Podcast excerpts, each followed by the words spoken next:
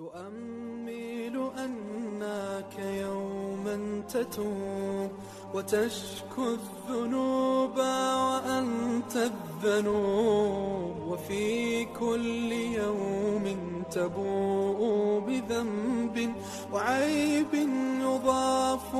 لباقي العيوب.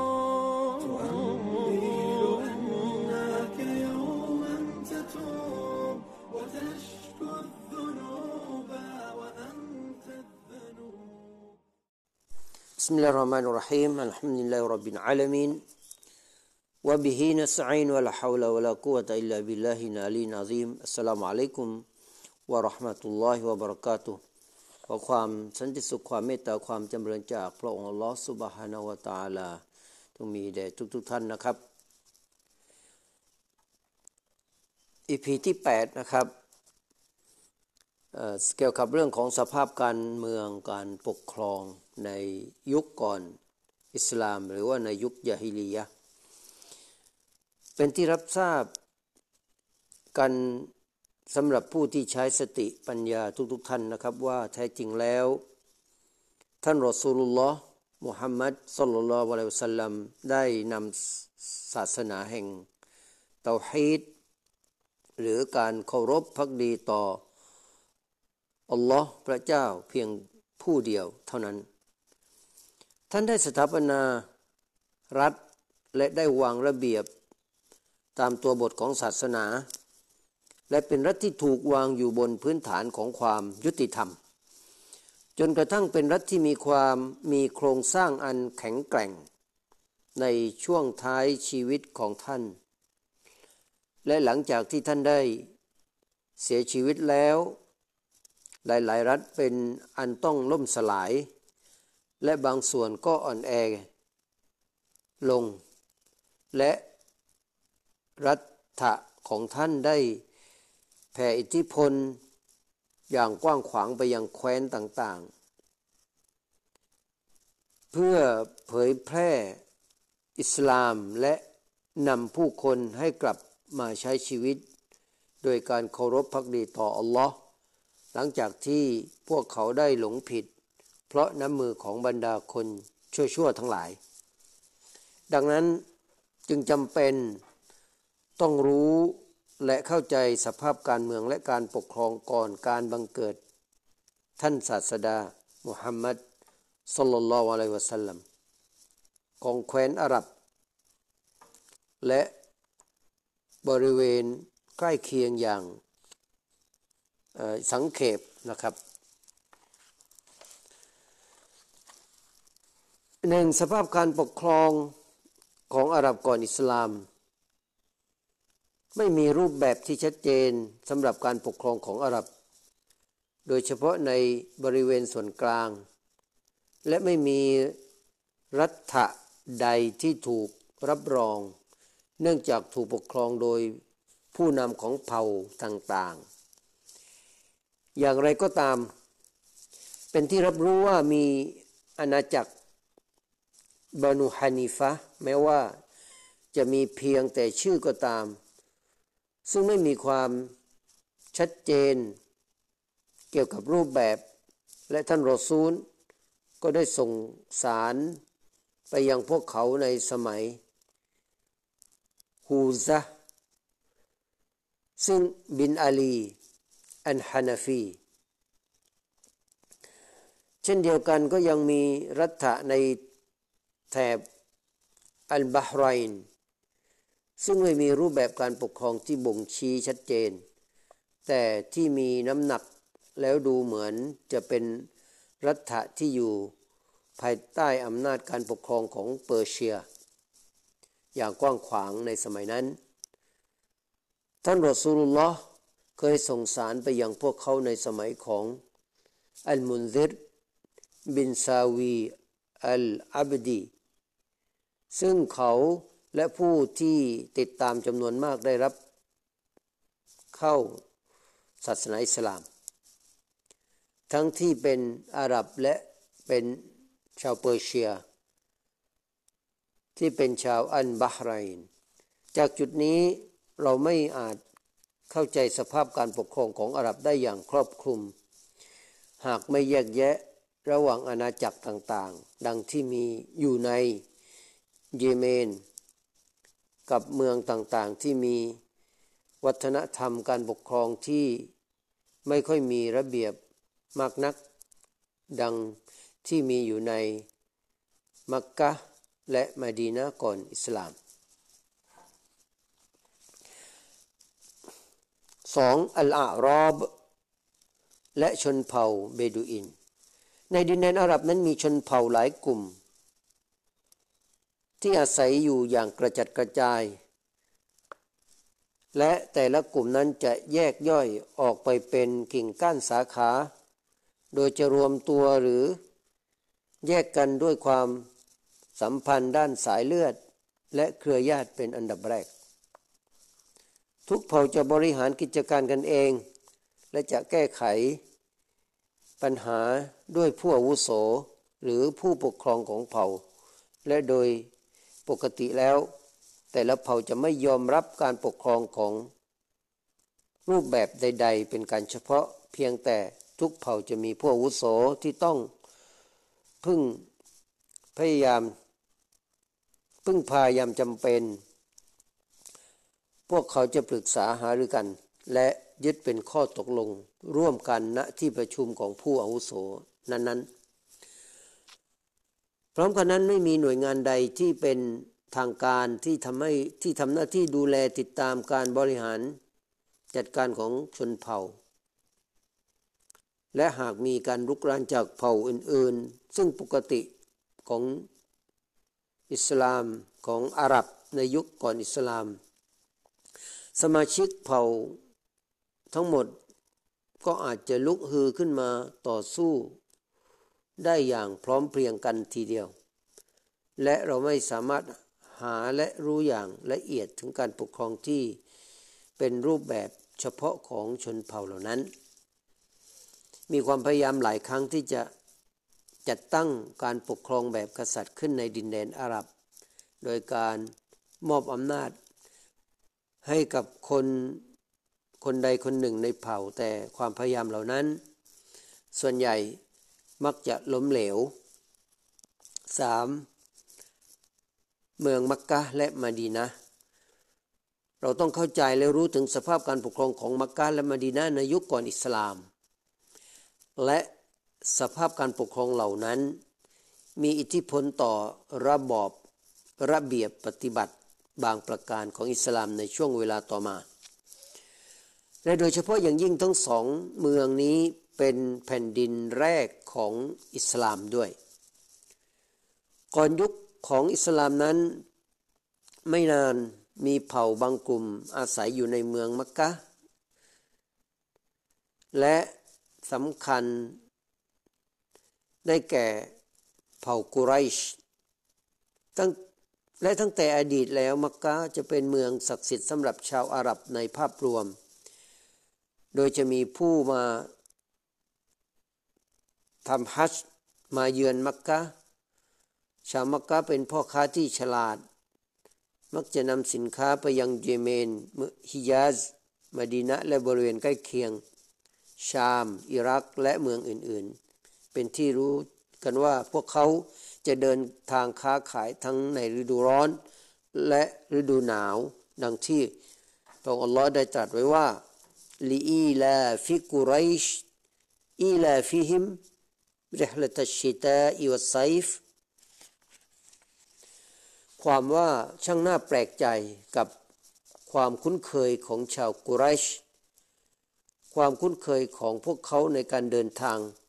ในช่วงฤดูหนาวไปเยเมน และช่วงฤดูร้อนไปชาม พวกเขาได้ส่งได้สั่งสมประสบการณ์ด้านการเมืองการปกครองและด้านสังคมจากการเดินทาง เพียงแต่ธรรมชาติโดยรวมในมักกะนั้นคล้ายกับการปกครองแบบชนเผ่า เนื่องจากไม่มีอำนาจเป็นศูนย์กลาง ที่รับผิดชอบการบริหารการจัดระเบียบบ้านเมือง และที่สำคัญ ที่มักกะนั้นมีสถานที่ที่เป็นที่รู้จักกันในนาม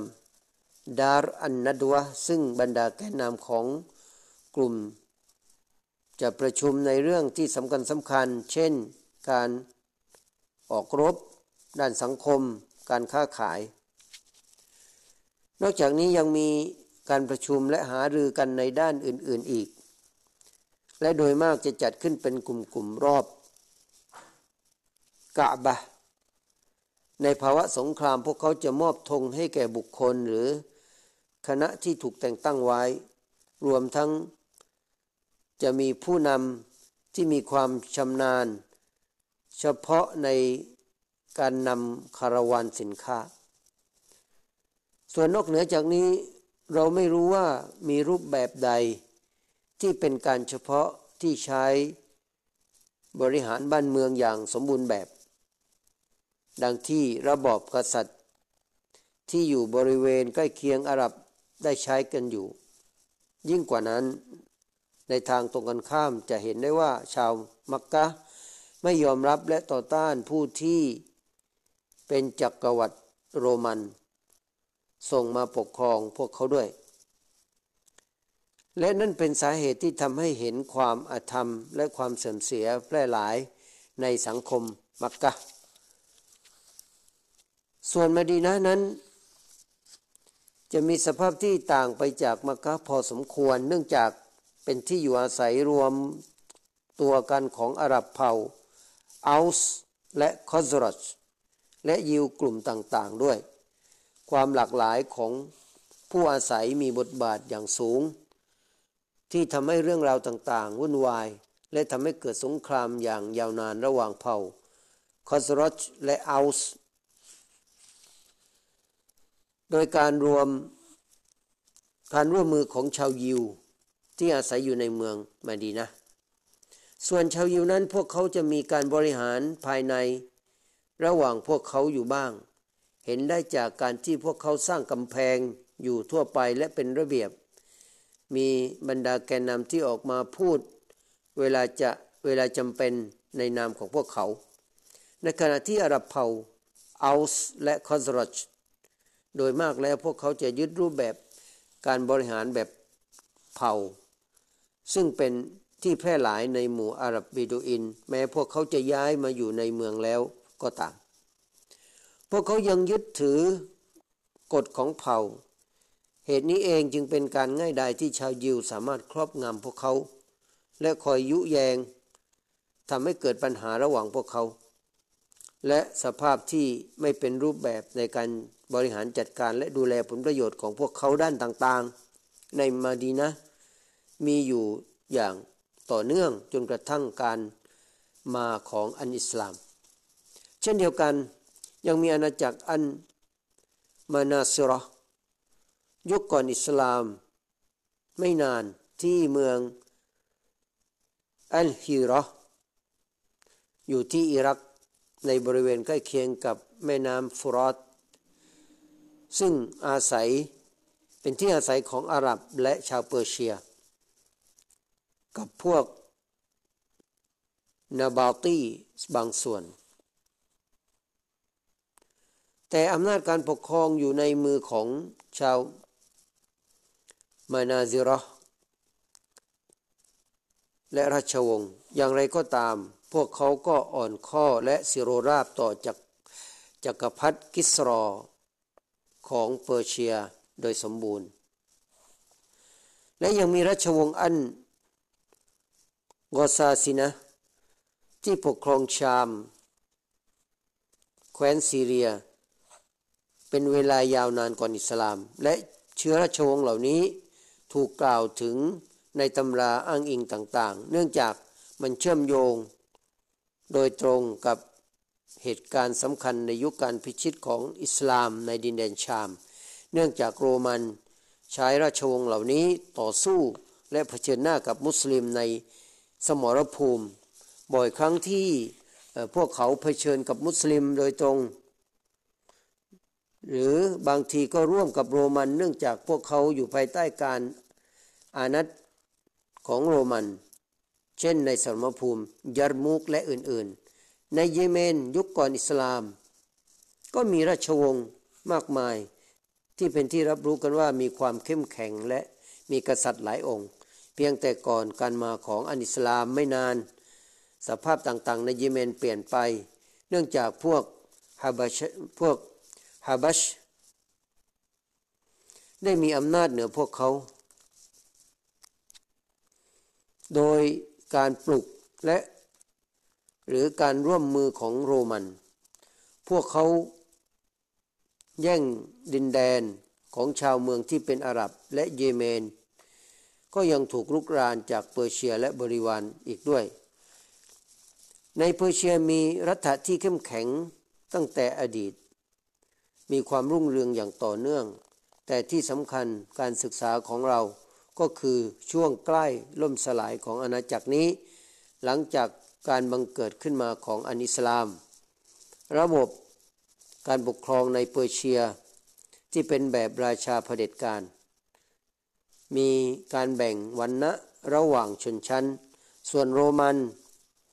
พวกเขามีรัฐที่ปกครองดินแดนอียิปต์และซีเรีย แอฟริกาเหนือ ตะวันออกและส่วนกลางของยุโรป แต่เดิมเป็นเมืองที่อยู่ภายใต้การปกครองของจักรวรรดิโรมัน โดยมีจุดศูนย์กลางอยู่ที่คอนสแตนติโนเปิล และผู้ที่มีอำนาจจริงในการบริหารก็คือตัวของจักรพรรดิเอง ซึ่งมีสิทธิเด็ดขาดในการออกมติต่างๆ โดยได้รับการสนับสนุนจากคณะทำงานที่แยกสาขาออกไป ดังที่อันกุรอานได้กล่าว ถึงไว้ว่าอัลิฟลามีมกุลิบติรูม في أدنى الأرض وهم من بعد غلبهم سيغلبون ความว่าอัลิฟลามีม โรมันถูกเปอร์เซียพิชิตแล้ว ณดินแดนที่ใกล้กับชาม และหลังจากที่เคยไพ่แพ้แก่พวกเขาจะกลับเป็นฝ่ายพิชิต ศาสนาประจำรัฐก็คือศาสนาคริสต์บรรดานักบวชและบาทหลวงก็มีตำแหน่ง เฉพาะที่สำคัญในรัฐของเขาเท่านั้น อัสสลามุอะลัยกุมวะราะห์มะตุลลอฮ์วะบะเราะกาตุ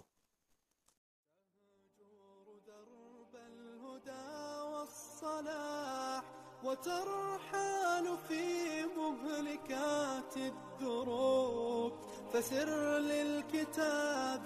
بدرب الصحاب وذق بالمتاب رحيق الطيوب. وذق بالمتاب